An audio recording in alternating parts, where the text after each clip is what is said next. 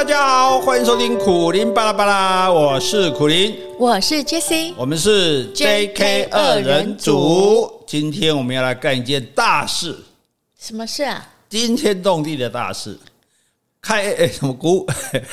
开疆辟土的大事，吹牛吹不下去了。你说没有？就是说，我们今天要来跟大家讲艺术。怎么说啊？就讲艺术啊。那嗯。呃要眼见为凭啊，你又看不到啊，所以这要发挥我们的潜能啊，所以艺术应该要用看的。我们现在听不到的东西，Podcast 怎么能讲艺术呢？我们又不是 YouTube，但是我今天就是要来做这个大胆的尝试，我们要来跟大家讲艺术啊，发挥我们的潜能，诶，把我本来没有。讲的东西讲给大家听，也发挥大家潜能。大家已经被我们发开发很多潜能了。本来没有听自然的，本来没有听说书的，本来没有听什么这个这个历史的，都都可以接受了。这样好，所以我们现在更增加一栏，叫做艺术。那艺术怎么讲？哈，不是空讲，等一下你就知道了。哈，好，所以呢，我们就是。让大家，我就我就我就想很久，因为我觉得这很有意思。那想办法介绍给大家嘛，每个人应该也可以分享这个东西。可是为什么我们要受到我们工具的这个限制呢？我们有没有办法把它突破呢？所以，诶，我们今天就要来给他试试看。我们要来讲艺术哈，而且大家不要害怕，我们讲的是大家最有兴趣、每个人都有听过的印象派。嗯，现在是要讲画作的艺术。对对对对对对，这主要讲画是吧？这个印象派啊，梵谷、高跟、莫内、塞尚，大家都听过嘛？雷诺瓦。对对对对，好，所以这个这是大家会喜欢的作品哈，不是那种看不懂的。如果讲那种看不懂的也可以的，但是我怕大家会跑得更远哈。我们八百个人要维持住。好，那所以对我来讲，这当然是跳出舒适圈哈，这个要去挑战这样子的东西。可是对大家来说，也是稍微跳出舒适。就说没有那么轻松，躺着就可以听。这一次麻烦你哈，要打开你的手机，最好是 iPad 或者电脑，画面比较大一点，这样。哦，是。所以我们在今天播出的时候呢，我们会有放七幅作品在我的脸书上啊，不是我的没有，不是粉丝团，你就打苦苓括号王玉仁哦，那你就会看到这七幅画，我们就会照着这个顺序介绍这个画，让大家从这个画来了解印象派的第一位。画家叫做马内哈。啊，如果你说哎呀，我就没有在用脸书，没关系，你现在就 Google 啊，我我现我们现在的简介栏就有写这七幅画的这个名字，啊，跟作者，那大家就去 Google 出来啊，马内的花园音乐会，马内的草地上的午餐，卡班尼尔的维纳斯的诞生，马内的奥林匹亚，提香的乌宾诺的维纳斯。马内的女神夜总会的舞台，马内的插满旗帜的蒙尼耶街，这七幅，这个我已经查过了，Google 都有。嗯，而且呢，Podcast 很方便，就是当你要介绍下一幅画的时候呢，我们可以按暂停，先把画找出来，然后再开始听。嗯，对对对，所以这维基百科里面都有这些画哈，大家不会看不到哈。好，那我们现在今天就试试看了哈。万一成功就成功啊，不失败不是不成功变成人，没关系啊，也不会成人啦。好，那这个印象派的话，为什么大家这么喜欢，或者说印象派为什么这么重要？哈，就是说，因为自古以来在西方的艺术里面画画哈，因为画画你画画是没有钱的，要有人出钱给你画，就是画画不能成为一个行业啊。啊，是，因为以前没有人在卖画的啊，以前没有在卖画，吃饭都吃不饱，卖什么画？对，所以主要叫你画画的人呢，主要就是教堂。哦，哎，教堂，教堂叫你说，哎，画你这个，譬如说你画一些什么圣母的画啦，这些圣经故事里的画，那你才。可以去画，才能维持你生活嘛。再不然呢，就是国王、皇宫。皇宫里面说：“哎，你来帮我布置，帮我雕出来，画国王的像啊，画皇后的像。”我们去这个欧洲看美术馆，不是一天到晚看到一些人在那写的写的草名嘴底下，或者是一副很神勇的样子啊。那个那，所以最即使到最好的时候，文艺复兴的时期，那也是像结果那个也是像那个 这叫什么嘴？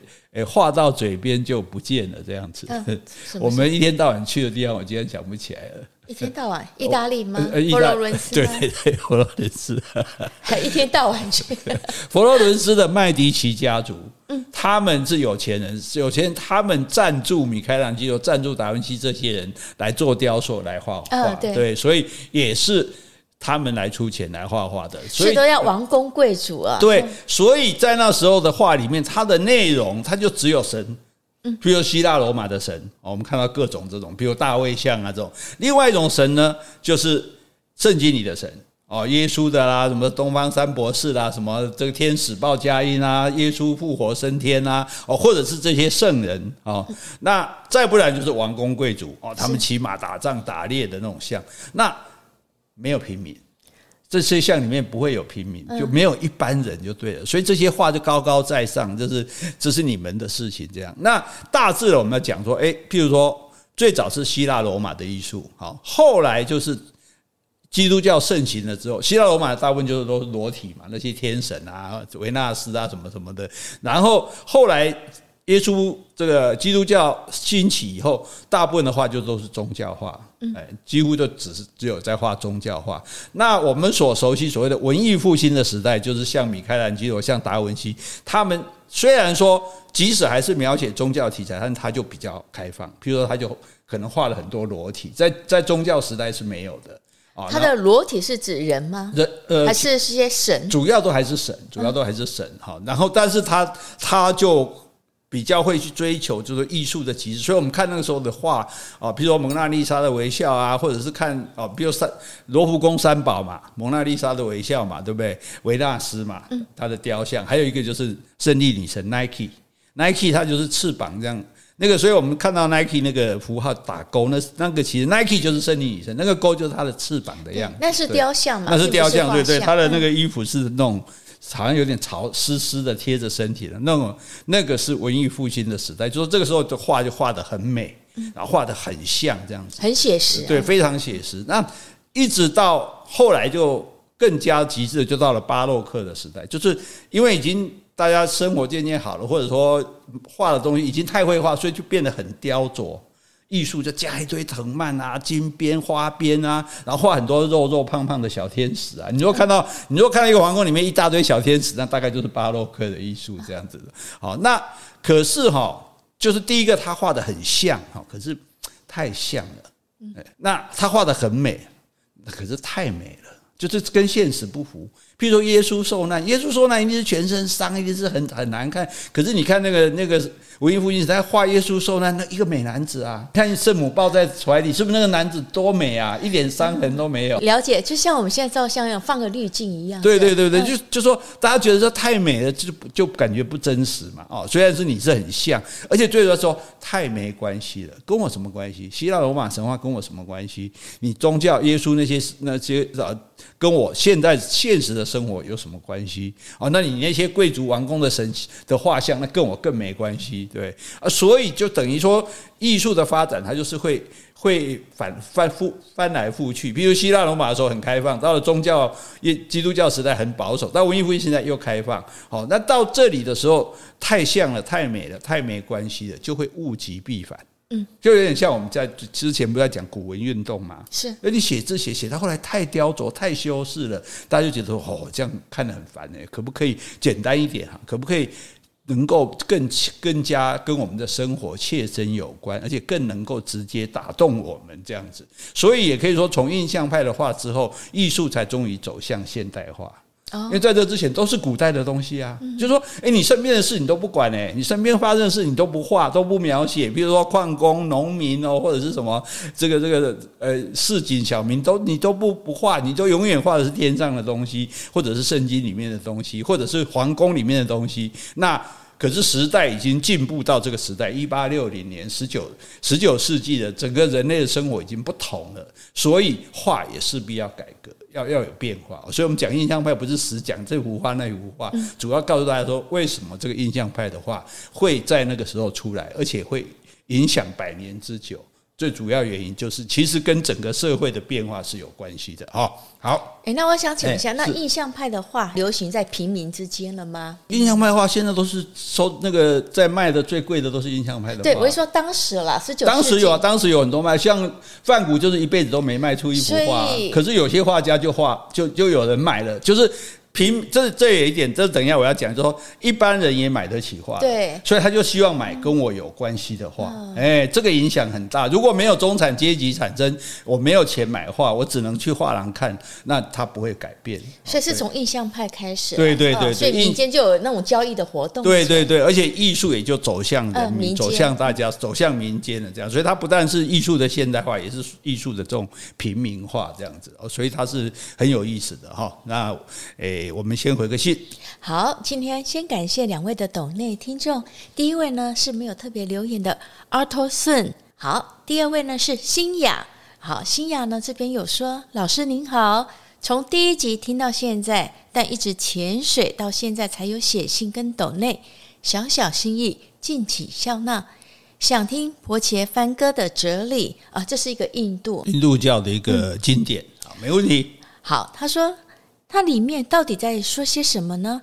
连甘地都受此书的影响，虽说有去瑜伽师资班上课，现在也在教学，但其中的意思仍是太深奥了，不了解。恳请博学考不倒的老师替小女子授业解惑。好，感觉就是存心要考我，但是嘿嘿。你说的没错，考不倒。真的吗？目前暂时还考不倒。这应该很难的。哎，其实我们已经准备好了啦，只是说哈，我们今天这个先播一下，我们今天先先做最困难的尝试，先来讲我们的这个印象派的话。哎，好，好，接下来回一封信。好，这封信呢是来自加拿大的粉丝 Min，他说：“苦大帅，Jessie，你们好。第一次听苦大帅讲古，大约是二十年前。”记得那时候，苦大帅和侯医师啊、哦，应该指侯文勇医师讲的旅游趣事。那时候留下来的卡带，现在也找不到机器可以再重新回味了。今天听到苦大帅在讲旅游的趣事，突发奇想的想建议，是不是有机会能够再听到苦大帅和侯医生的再次合体呢？谢谢你们用心制作节目，好命。好，你说二十年前可能有点误差哦，应该是三十年前。哦，是啊，对，非常古老了哈。这个洪勇很久没有联络了哈。那有机会的话，当然如果联络上的话，我们还是可以这个找他来上我们的节目的哈。好，那也希望大家旧雨新知哈。当年你听这个还要卡带听，现在你只要打开手机就能听哈。你尽量去高演后的啦。对，现在只要有网络哦，都可以听了。嗯、好。那我们现在就讲讲印象派哈，印象派为什么会叫印象派？这个我们稍后再讲哈，因为我们一个画家一个画家，就慢慢的一个一个讲，就让大家知道，慢慢的知道说，哎，印象派怎么形成的？怎么会原来的人画是画的那么像，画的那么美？啊，你们现在这些人画的跟他好像不是很像。也好像不是很美，好啊，到底你们，而且画的题材也不是那种跟以前题材都不一样，怎么会有这种变化？我觉得这个大家了解这个其实比较重要哈，因为从一八六零年开始，最主要是工业革命啊，是工业革命，人类就使用机械了嘛，对，有了工业以后，大家就不必全部都从事农业。那大家就可以集中住在一起，所以就开始有了都市。嗯，有了都市，都市人因为这个呃做工业啊、做商业啊，他们的收入增加，就有了所谓的中产阶级。嗯，基本上剩靠有钱啊了。看这一款，除了贵族和平民中就就可怜了嘛。你看我们看那个海上教堂，很多是奴隶制。对啊，几乎都是奴隶，都是任贵族践踏。那你本了假尾巴，你看下面看下面给是不可能，还挂画呢？对啊，挂什么画？对。可是现在大家就就开始说，哎，我生活还不错了哦。那看那个贵族，他家里挂一幅画，哎，我也想挂一幅画看看。那问题是，我要挂的是，我要挂的是有意思的画。我如果把自己画个像挂在墙上，好像也怪怪的，对，哈。那那不是遗照了吗？对啊，有点这种感觉。那更重要一点是说，照相机这时候发明的啊。所以你说你画的多像，有很多画我们看的真的是。这个非常惊叹的说：“我怎么可以画的这么像？到底是画的呢，还是拍的？”对啊，可是现在照相机已经发明了，所以画的像已经没有什么了不起。我拍个照比你更像啊！那那你这么辛苦的去画的像，你的意义就已经不大了啊！因为画的像纯粹是一种技术而已。现在这个技术不用了哈，但是我甚至我就可以，我甚至写生我也不用去写生，我可以拍照下来照着画都可以。哦，所以这个时候这个想法就是说画的像这个想法，首先就被推翻。我不一定要画的像，但是我可能要画的让你有印象，然后有印象，对，这是印象，印象，对对对对，这也有关系，也有关系，好了。那另外一个就是政治革命，因为法国大革命发生了嘛，就开始有民主的观念，也就是说天赋人权，大家开始觉得说你们贵族啊、王室啊，你们不是高高在上的，大家基本上是平等的。哦，所以我们不要再去羡慕、向往你们宫廷里面那些华丽的东西啊！我要看，我要我表达我生活里面那种东西啊！所以那个心态不一样。以前心态是看你高高在上，很羡慕，看得很崇拜。现在觉得说你跟我没什么差别啊！你贵族怎样，我也是把你抓来砍头啊！当然不是这个意思啊，意思就是说我们是平等的，所以就就不会再羡慕宫廷里的东西，而去开始关注自己生活旁边的东西。对，那再加上。不止政治的革命，工业革命，真正的思想也革命了。大家这个时候，因为也很多的这个呃文学家、哲学家、思想家开始写各种的作品，大家就比较心心心态比较开放。以前都很保守嘛，一定要遵遵守十诫啊，遵守圣域啊，对不对？现在就觉得说，哎。我可以跟以前不一样，一个创新的时代就来了。所以过去的话，有时候你看几百年基督教的话，你都看的都看起来都一样，你分不出是十四世纪还是十五世纪的。但是印象派的话，你就很清楚的看到它跟前面的不同啊。所以可以讲说，印象派整个就是要挑战古典呐。嗯，哎，你古典时代，我现在挑战你了，因为他认为你古典啊，你古典看起来画得很像，可是你不是写实，你是写虚。怎么说？因为你描写的世界都不存在。你描写的那些神不在啊，嗯对不对？你描写的那个圣经里的故事我也看不到，那也是故事啊，对不对？那真正的实是什么？我身边的人，我走我走过的公园，我走过的市场，我我跟我交谈的这些哦，我我参加的一个一个 party，这个才是实在的东西。所以他们开始觉得说，你不要再跟我写那个虚无缥缈的，我希望你来描写实际跟我有关的东西。所以古典派比较少去描绘那些现实生活上的事物吗？从来不描写啊，因为古典重点是出钱的人嘛。嗯，因为古典派的古典派出钱的人就是呃皇宫贵族跟教教会嘛，他教会当然就叫他们画那样东西啊，教会不会花钱来画一个普通老百姓啊，对啊，所以这是这是一第一个观念。那第二个也就是说。贵族对平民，你们都是贵族嘛？你们这一天到晚就看，就是爱看那些神，但是我们平民，我们想要看人，所以描写的对象就从神，不管是希腊罗马的神还是基督教的神，变成人，这是印象派最大的不同。在印象派之前，你很少看到里面有人，有人大概是什么？第最后的审判里面那些被审判的人，没有平常一般。那那些贵族都喜欢画自画像啊？对，自画像，对啊，可是那是你们贵族啊。你们其实画的那边自己放在屋子里，里面也类似把自己当神一样。虽然画的很真实了，但是跟我们是没关系的。对，跟我没关系的这样啊，这是第二个哈。一个是写虚对写实，一个是贵族对平民，第三个是室内对自然。在这个之前的画都是在室内画的。没有到外面去画，因为没有发明油画颜料之前，也很难到外面去画画，所以一定在屋里面，不然你那风一吹，太阳一晒，所以即使画户外的景象，那也是在室内画的。比如说，我们看蒙娜丽莎微笑，它后面不是也有一些风景吗？那个风景也不是去写实写，就去外面写生的，就直接想用想象中去画的这样。那这个时候，那。印象派的和这个时代的话，就觉得我们我们生活在自然里，我们为什么不能去自然里画？我们为什么不能到河边画、到森林里画、到草原上去画？对，所以就是原料要不一样了，是不是？所以这跟颜料，就因为有了油画的颜料，它可以适合携带到外面去。不然的话，以前颜料都是鬼烫鬼烫，但但搬进来这，所以油画的发油画。的原料的发明，发明对印象派的画也是有很大的影响，所以印象派的话大部分是用油画去画的。好，那这个其实，所以这个当然美术史讲起来比较复杂，可是在这个之前就有一个画派叫巴比松画派，这些画画家他们虽然没有所谓的印象派，可是他们就是住在有点像隐士，住在自然里面、森林里面，所以他们就画自然的东西。西。所以已经开始有这样，有人在开始画自然了，表示说这也是大家逐渐会接受的一个影响。那你说的呃，自然是什么？外面的树木风景？对啊，到外面去画，像莫内到莫内去画睡莲啊，晒上去外面画草堆啊，还有画那罂粟花，有没有？就是都都是这些东西。那第四个就是画廊对抗沙龙哦，就是这个时候他们会办各种比赛。那这些比赛哦，印象派就是办一个落选展嘛，因为他们老是落选，就他们不符合古典绘画的规范，因圣学院派。没，他们学院派不接受他们呢，觉得说你们这乱画，画的不不像，画的不美哦，画的写实，对，画的题材对不不够不够这个符合这个条件，这样，所以他们等于是非学院派。事实上，他们有很多人也是从乡下来的哦。然后，但是他们在画的时候，他们就会去研究实际的光线，因为你看我们过去看那些古代的那些古典时代的画，光线都是一样的，嗯，对不对？没有明暗的问题，就每一个就是每个角落、每一个人、每个位置都很清楚。可是真实的时候，我们不可能看到任何什么东西都很清楚嘛，对不对？一定是有的地方比较暗，有的地方比较明，对。哎，可是我记得拿破仑那个兽皇冠，那个就画得很非常的明亮，就很对比。对对对，那是后来比较比较那个，所以但是那个也都还是室内的光线。那像塞尚他为什么一天要画好几？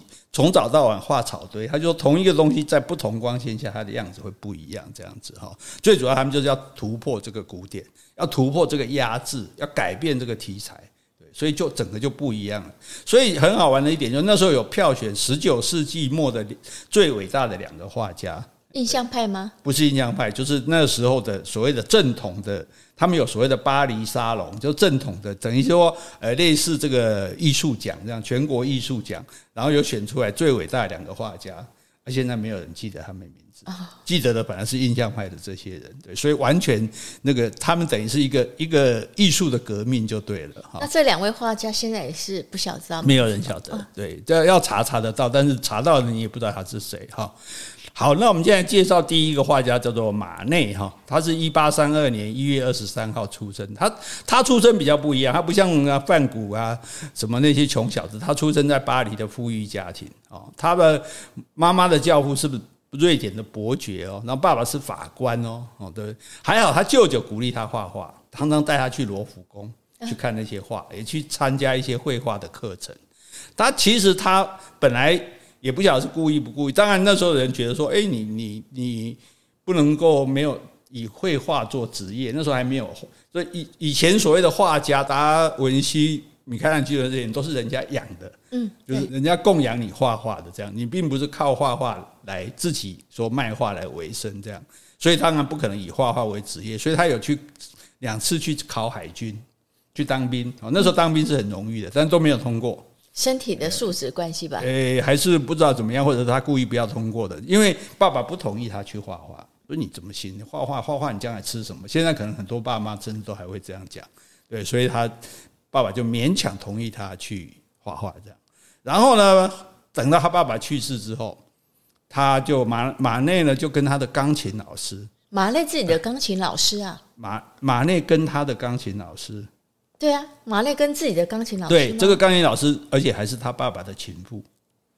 那应该年龄很大啦，比他大啦。当然应该应该比他大一点，不过跟情妇情妇本来就可能差很多啊。不是，他是马内的钢琴老师啊。钢琴老师大你大五岁，同样年龄也可以当钢琴老师啊。呃，因为通常学钢琴的，他们家富裕嘛，你刚刚说他们家富裕，所以我想他学钢琴的年纪应该就是小时候啊，那不可能小孩教小孩。好，好，那你听我讲，反正这个人是他爸爸的情妇，然后也是他的钢琴老师。他爸爸死了之后，他就跟这个钢琴老师结婚了，哎。那个时候，他们的私生子已经十一岁了。马内跟这个钢琴老师的 私生子啊，对，换句话说，可能学钢琴的第一天，他们两个就发生关系了。很难想象。好，对，那个时代不一样嘛。然后这个，可是这个钢琴老师也常常当他的免费的模特儿。哎，对，好，这是他的身世，这个不是那么重要哈。重要的是，我们要来看他的画哈。看所谓什么叫印象派的画，我们看这第一幅哈，马内的《花园音乐会》哈。你看这一幅画，跟我们之前看到的那种假设文艺复兴时代画就非常的不一样，对不对？里面第一个它是在户外，嗯，哎，对不对？第二个呢，它里面的人没有王公贵族，就是一般的老百姓，一般的中产阶级。可是看到很多人戴高帽子的感觉，就是那个时候很、啊、都市人都戴高帽子，这是这对那时候对这个这个不是那种所谓贵族不会这样一大群人在户外这样集结，所以这个这个就是他的这一般当时巴黎市民。中产阶级他们的生活、嗯、看起来还是蛮富裕的，对对对对，嗯、所以但是这种不是那种王公贵族那种非常华丽的这样，所以那时候还是有王公贵族的嘛。贵族其实差不多，法国大革命就差不多杀光了，对嘛？对所以应该都中产阶级。对，但是这些人并不是贵族哦，这些人是是所谓的中产阶级，就是一般的市民，就是我们讲的市民就对了哈。那。这个画他特别就一个是他在户外画的，第二个画的都是一般人，这就是我们所谓的普通人，可能是我们的邻居、我们的朋友这样子。那第三个看起来画的满满的，然后也没有特别的优美，对不对？没有觉得说啊，干嘛为了做睡啊呢？哈，那这个画就是因为都市生活的崛起啊，所以马内把他的里面有他的朋友，有艺术家、有作家、有音乐家，还有他的家人，他都给他画进去。换句话说。我的画画的题材已经不限于刚刚讲的神啊、圣啊那些王公贵族，我们一般人我也可以画在画里面。我在路上就会看到这些。对对对对对对，所以这些这是在花园里面办的一个音乐会，然后大家去参加这个音乐会这样子。对，那这个画它其实是先拍照片再画的。哦，那时候已经照相。对对，因为你不可能叫这么多人停下来不动让你画嘛，对不对？可是问题是说，拍了照片再画之后，他并没有去画得很精细很像，而只是把。一个很热闹的场景画出来，所以我讲一个印象，对一个印象，你就看到，你看哇，就老热的哦，就这人哇，这里而且还大家看，哎，这里嘛，哇，这这隔壁的呀哇，这里伟高嘛几家哦，然后对画那么像，对对对，那最主要就是画出了平一般人的生活，嗯，这个是最大的不同，所以这这幅画的价值在这里，就是说这个。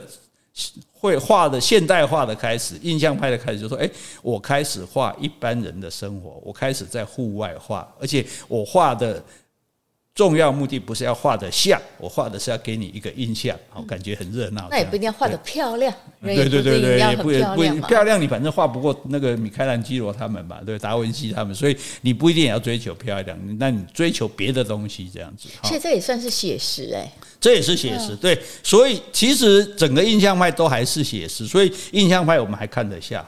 到毕卡索后来我们就看不下了，因为来的尾那个脸怎么长得歪曲扭巴？对对，所以这个时候我们还跟所以印象派虽然是写实，可是他写的不是真实，而写的我们就讲它就是一个印象这样子哈。那画这幅画，这个是一个代表，可是再来这幅画就不得了，这幅画就是历史上轰动，美术史里面一定要列进去的一幅画。这第二幅画，马内叫的《草地上的午餐》。啊，是这幅画，你看起来觉得有什么奇怪的地方吗？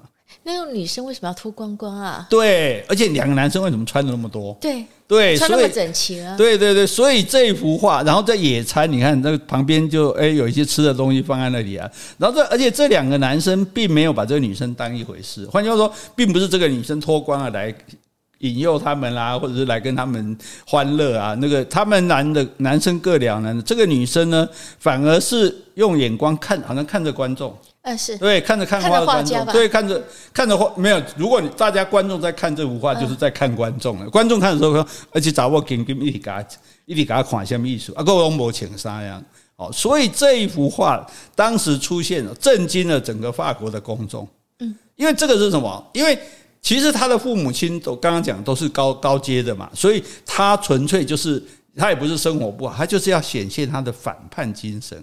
我要为自己画，就是我我有，这是艺术家个人自由的声明。嗯，我就是我就是画让你没办法接受的东西，我就是画让你觉得怎么可以这个样子？怎么两个衣冠楚楚的男士旁边是一个裸体的女子？这个男的一个是马内，一个是他兄弟，这个女的就是他请的模特。嗯，对，重点就是他把自己画在里面。对对对，他把自己画在里面。他是属于哪一个？他应该是正面这个，左边那个，对对对对，因为朋友不用画很清楚。对，那重点就是说，没有人在公园里面穿着衣冠楚楚在野餐，会找一个完全裸体的女生在旁边呢。所以这不合实际。所以，所以，可是你看这幅画，感觉有感觉色情吗？感觉色情好像到好像一直觉得很奇怪，不应该有这种画面，所以好像没有色情嘛。所以那个，而且这个裸女坦然直接望向观众，好像一点，照理讲她应该有点害羞嘛，不好意思嘛，跟两个男生在这边，而且在草原这这个公园里面公开的地方，事实上在当时也不可能发生真实有这样的情形啊。如果有，也是他特别安排的。所以这样的话，群众看了反而不安。来看到那不安就愤怒，哎，怎么可以这样不要脸？怎么怎么可能？怎么一个女生脱完衣服坐在那边？哇，这是下流的，这一定是下流社会，这一定是个妓女。然后说这啊，恬不知耻这样子。哦，那那他画这幅画的目的是什么？他就是要揭穿大家的矫情嘛。哦，是吗？你到这个之前看的所有的画，希腊罗马神话是不是都裸体？对，维纳斯裸体，大卫裸体。哎，你看他们裸体都没关系，为什么看到一个平民裸体你们就给给给？因为我觉得是有对比吧，因为呢，这个裸女是跟两个衣冠楚楚的男生坐在一起野餐，所以会觉得比较突兀。对，那维纳斯，你准备他就是神嘛，他在贝壳里面产生，你会觉得 OK 好。对，所以所以他画这个画，重点目的就在于说，我就是要。我都想要美好的快乐美送，为什么好任性？对对对，那可是呢，我们拿一幅另外一幅画来对比，就知道它的意义。我们看下一幅画，下一幅画是那我们不是讲印象派这些人去参加画展都落选嘛？对，第一名的就是底下这幅画哦，卡班尼尔的《维纳斯的诞生》。嗯哼，那你不觉得这个维纳斯这整个姿势非常的淫荡吗？对不对？非常的淫荡吗？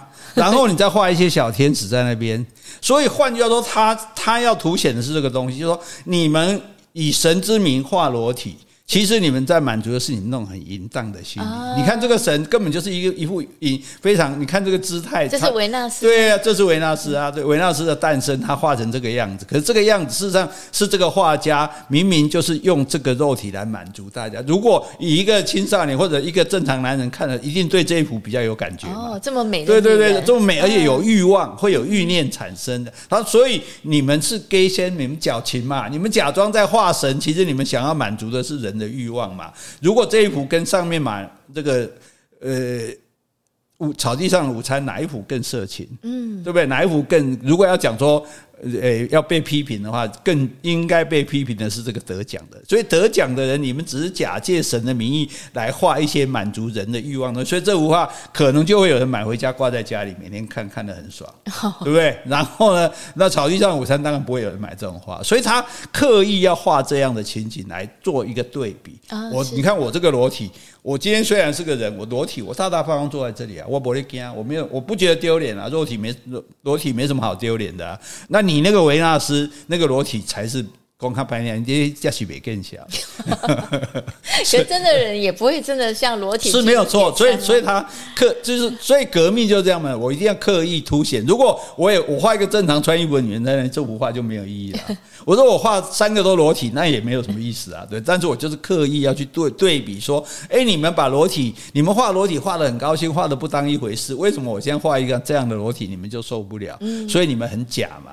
你们很假嘛？你们心里面其实你们就是利用化神来凸显这个、这个、这个自己心里的这种欲望而已。所以你们那根本不是真正对神的崇拜。所以他认为，所以他要挑战的就是像这幅画。这幅画第一个太真了嘛，嗯，对不对？就太像了嘛。这个维纳斯这幅画画得太像了，那就跟每一个金星人都很像，然后太美了，美得不得了。小天使维纳斯都这么美，可是太跟我无关了。这是这这不是我的世界。对，这是算是古典对啊，这这就是古典派的，所以他来做两个这样的对照就对了哈。那画了草地上的午餐就算了，这个语不惊人死不休，再来一幅画更严重。嗯，这幅画叫做马内的奥林匹亚。奥林匹亚，对，这幅画展出之后，哦，他被骂得更凶了。为什么？对，因为你上一幅画，你可以说，哎，我这是思想自由啊，我想画什么就画什么，这是我的自由这一点。因为以前的画家没有自由嘛，因为创作题材是被别人指定的，现在是我自己要画什么就画什么。所以刚刚那个草地上的午餐，就是你管我，我就是要画，你管我两个男生穿衣服，一个女生不穿，这是我创作的自由，对，而且而且我同时提到说，女性裸体的自由，为什么一定要装神？装成神的样子才能裸体，我正常一般人也可以裸体，我也可以来描写。但这个大家就算了，就说就勉强接受了这样子。可是现在这一幅就严重了，因为他现在画的这个女生，嗯，这个女生身上的装饰，这个女生是维纳斯吗？应该不是啊。可是你看哦，我们再看，先看下一幅，下一幅提香乌宾诺的维纳斯，嗯，这两幅画是不是有点相像？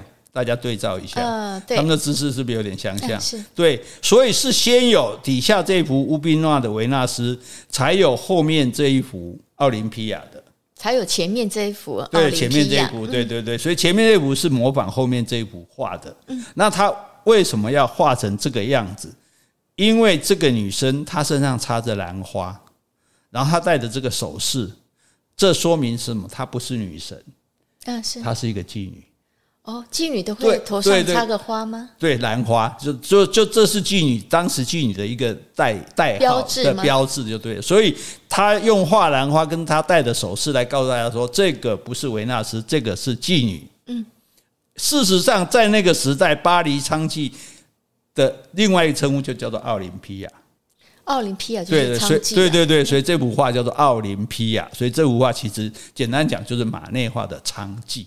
哦。然后旁边有个黑人在服侍他。如果真的是维纳斯，旁边也不可能有黑人嘛，对不对？那时候娼妓都还有人服侍啊。而如果有名的娼名妓的话，他当然还是会有仆人啊。这个这个这个名这个娼妓不是老兵这种卡卡边，这个娼妓应该算是高级娼妓，所以家里面装饰啊什么都蛮好的。然后还有一个人在旁边服侍他。但是这个东西，这个而且它是正式在巴黎沙龙展出哦，对。这个比两年前草地上的午餐引起更激烈的社会反响。啊，保守派人士说这个不道德，这个太庸俗了，怎么可以画妓女？嗯，我就是要画妓女，妓女不是人吗？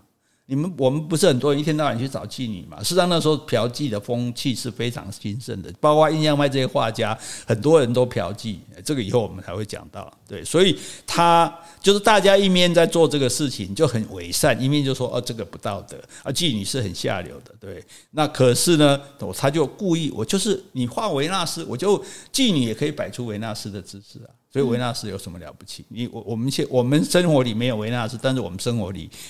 有妓女，哎，所以这个这个话让大家非常的受不了，所以他真的把那个时候人都搞疯了。那时候许多人都发誓说要冲进巴黎沙龙去把这一幅画毁掉。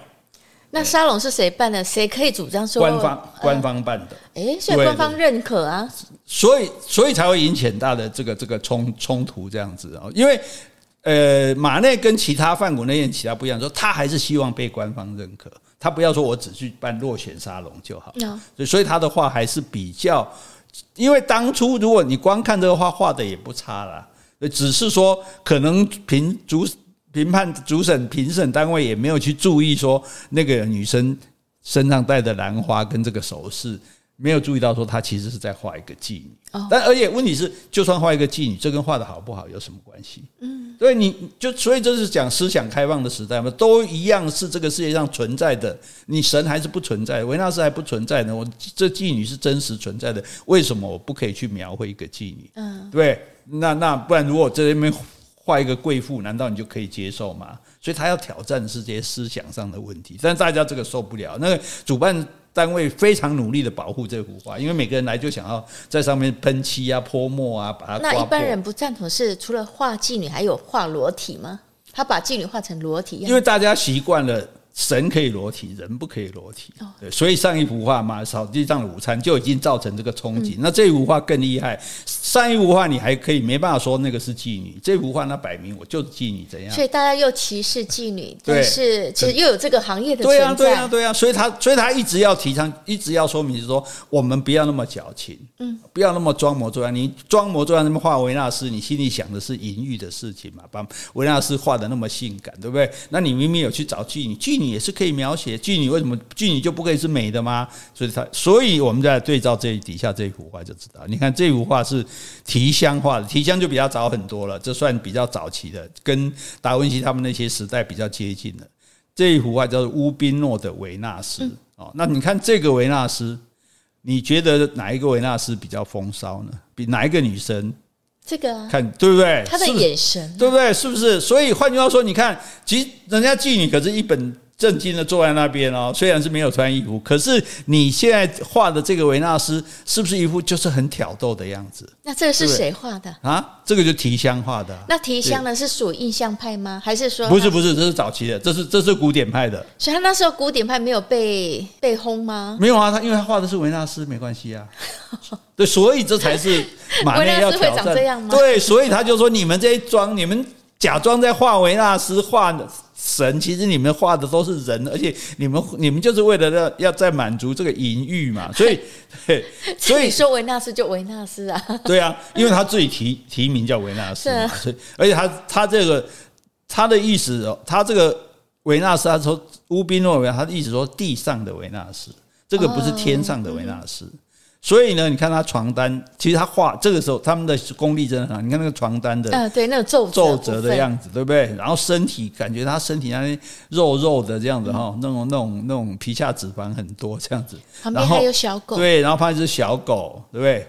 然后底下床这边底下还红色，然后绿色的墙这样。他这个小狗有一个意思说，这是忠贞的象征。为什么？小狗小狗表示忠贞嘛，所以画个小狗有这样的意思在了啊。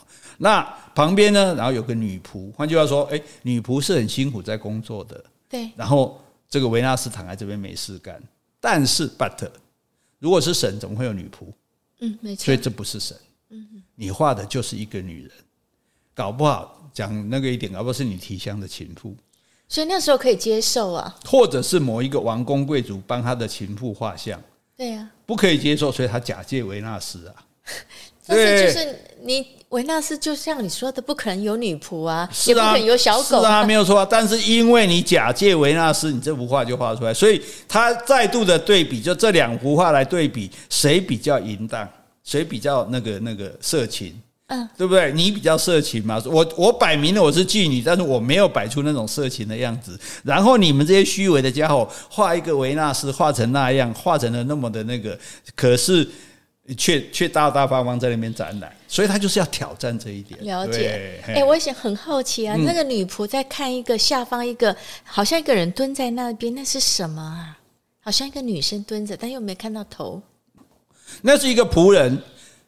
他就在翻柜子，在柜子里拿东西，这是他的背影。对，所以他有两个，对，有两个仆人。对，换句话说，这个不是神嘛？所以他就是在指控说，你们以前你们根本都是在画这些东西，你们根本就是在画所谓的色情、所谓的淫欲的东西，你们只是假借神之名。你看你这个根本哪是维纳斯，对不对？那你们该骂的是这个，该批评的是这个，假借维纳斯之名在画这种色情的东西，你反而批评我画妓女。那那时候那一张图没有被批评过吗？哪一张？没有，没有，没有，没有，因为他说是维纳斯，而且他们是王公贵族在画的东西哦，所以我们就了解，就是说他其实他的目的在这里，我就是要凸显林家郎就给你们，你们的荒谬，对你们荒谬，你们假，而且你们矫情这样子哈。那可是因为大众对奥林匹亚的反应非常强烈，马内后来就不敢再画裸体了，因为也怕人家骂，骂骂是会怕的。虽然那时候没有言上哈，可是他被骂还是很惨。他大概将近十年的时间就没有再画过。裸体像了，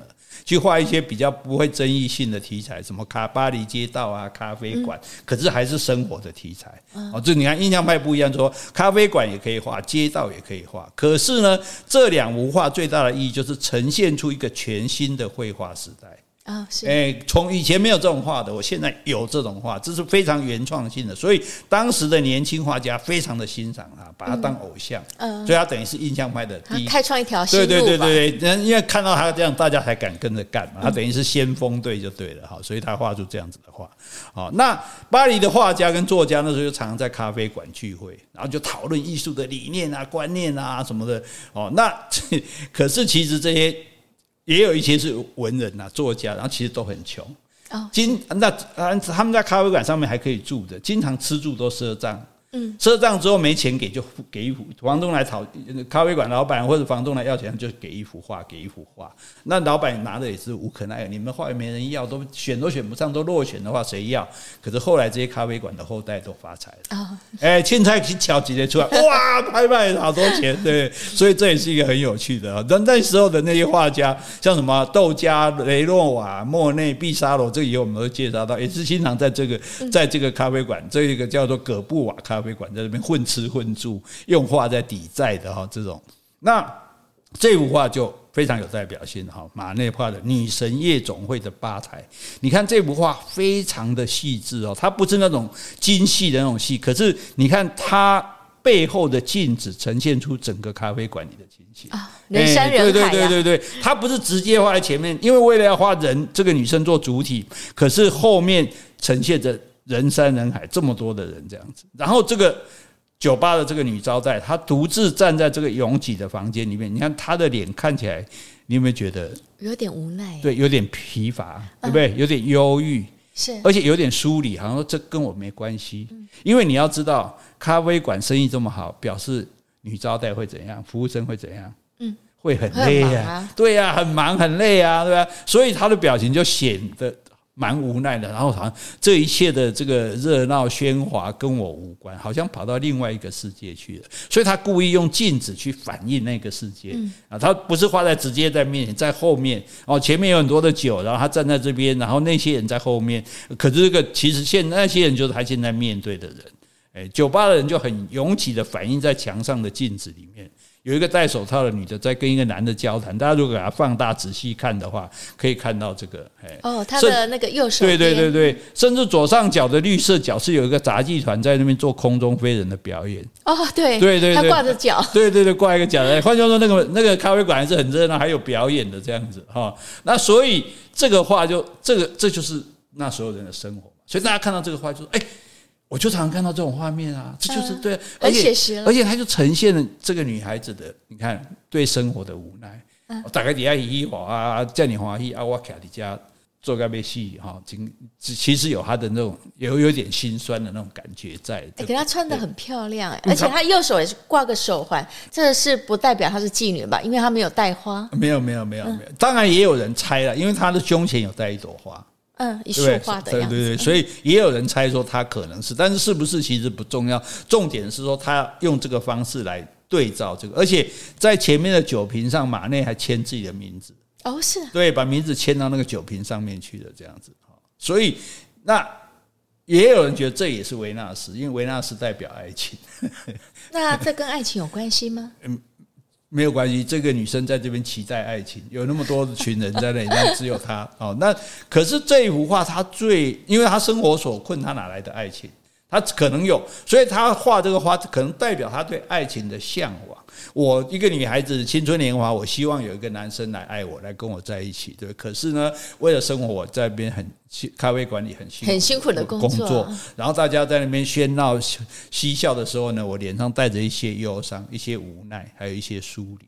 这个就有人性了啊！对，以前的作品里面没有人性嘛，以前作品里面就是歌颂神啊，跟宗宗教的故事啊。可是这些话就会打动那个时代的，因为那个时代人就说，这就是我们的生活。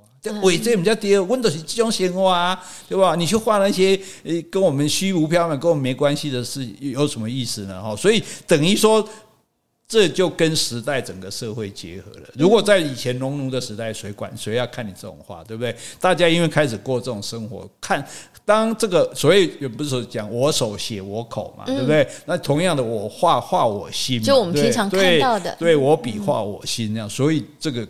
就不一样，这幅画对他来讲是一个算是很代表作的作品，这也是印象派的作品。我我没有画到那么精细，我没有画到那么美，我没有用神啊，用王公贵族做题材，我没有过度的雕琢。可是你，我看了这个画。你你会有很多想象的空间，你会你会甚至会被他感动，你会开始想象这个现实生活的对，你会开始对开始想象这个女人的故事，对，搞不好她哦，这个一个人离乡背景啊，在外面啊怎么样，然后哦辛苦的生活，搞不好有人想引诱她去做那个行业，然后她还在坚持说，我觉得不要，对，就是哦，就就她其实是一个。整个是动态的话，你看这个话不是静态的。后面你甚至可以听到后面那种一大堆人在喧哗的声音。小姐没有酒了，再来一杯哦，什么类似这样子啊？所以我觉得这种话就是有人性的，会让人感动的话。你看前面那个躺在那边那个那两个维纳斯，你怎么会感动？一点一点感觉都没有嘛，对不对？好，所以呢。最后，我们再介绍他最后的一幅画哈，这一幅画叫做插满旗帜的蒙尼耶街。你看印象派到画到后来越画越不像嗯！你看他画的这些国旗，大家注意看，把它放大来看，他有认真画这些旗子吗？红白蓝的、知道应该是法国国旗。对对，法国国旗嘛，因为这巴黎街头嘛。可是换句话说，他连这个画，连国旗他都没有好好用配的哇，配一个红，配一个蓝，配一个白，就配红配的，甚至包括这个墙壁啊，包括这个家家具，这个这旁边的景物都没有很清楚，连画人也没有画得很清楚。换、嗯、句话说，我要给你们前测，就是画一个印象。对，而且呢，在左下角一个好像就是断左脚的人，撑着两个拐杖。是，但是我觉得他的比例、身材比例、脚的比例其实都不太一样。对，所以就说到后来，他们就觉得像不像已经不重要，重要是我给你一个什么样的氛围。我现在这一天可能就是巴黎的法国国庆日嘛，挂的满满天的这个旗子，这旗子我也不用一幅一幅去仔细画，我完了啪啪啪，你又干嘛喂？做这对吧？所以他是不是感觉插了很多的棋子？没错，我就我就让你达到这个感觉就好了。那为什么要在左下角画一个人，而且是一只脚的？嗯，那人会失去脚，一定是有意外嘛？没错，很可能他是一个什么为国家战争断腿的老兵。哦，哎，我要告诉你说，你们现在兴高采烈、欢天喜地的在庆祝国庆，你们有没有想到，你的国家能够独立自主，是因为有这样的人的牺牲，嗯，是因为一个人断了一只脚，否则我随便画一个人就好，我干嘛要特别画一个断一只脚的人？所以他就会，他的深度就出来了，他就有思考，有对比。哦，你光画国庆有什么好画的？对？我画但在国庆中，你有没有想到国家能够今天能够这么大家好像是张灯结彩、喜洋洋、兴高采烈的庆祝？那是因为有这样的人的牺牲。哦，对，还有这样的含义。对对，就说你可以去思考。当然，他不，也许他也不会讲那么清楚，因为他毕竟是一幅画。可是你就会去看到说，诶。画画的态度不一样，呸呸呸呸的时候啊，你都所以就这就越来越像后来的印象派了。将来我们会看到越来越多像这样子的画。好，那这幅画我讲一个价值，这幅画拍卖两千六百万，这是美金吗？欧元，欧元啊，哦，对，已经这么值钱了。所以当初假如呃不，他应该不用去咖啡馆抵债了，因为他们家家境家境还不错。这样，那到一八八三年，他死于我们刚刚讲的马内马内死于梅毒跟风湿病。啊、哦，是啊，对对对对对，好，然后导致他的疼痛跟局部的瘫痪，左脚截肢，哇，有点像这个影。对对，所以这个人也很可能说是他，也可以说是他的自画像，就是说，你看大家那边庆祝国庆，欢天喜地，我摆几个卡，我卡里加呢，哦，手术，而且他手术十一天之后就去世了，才活了五十一岁，那应该不是他啦，因为他十一天就去世了，来不及画这幅画。也许不是哈，但是但是我觉得，就是说他。这这样的画，他给人家的感受跟之前我们画的画就不一样。你看我们之前看那些古典的画，就哦，画的好像哦，好厉害哦，哦，然后就没有了啊。就算感动，也是宗教情操的感动。可是现在的这些画，都是切实发生在每一个人，而且可以让我们有更深一层的思考。对对对对对，是有人性、有思考的这种画。所以这个就是印象派的起源。印象派最早就是从它开始的。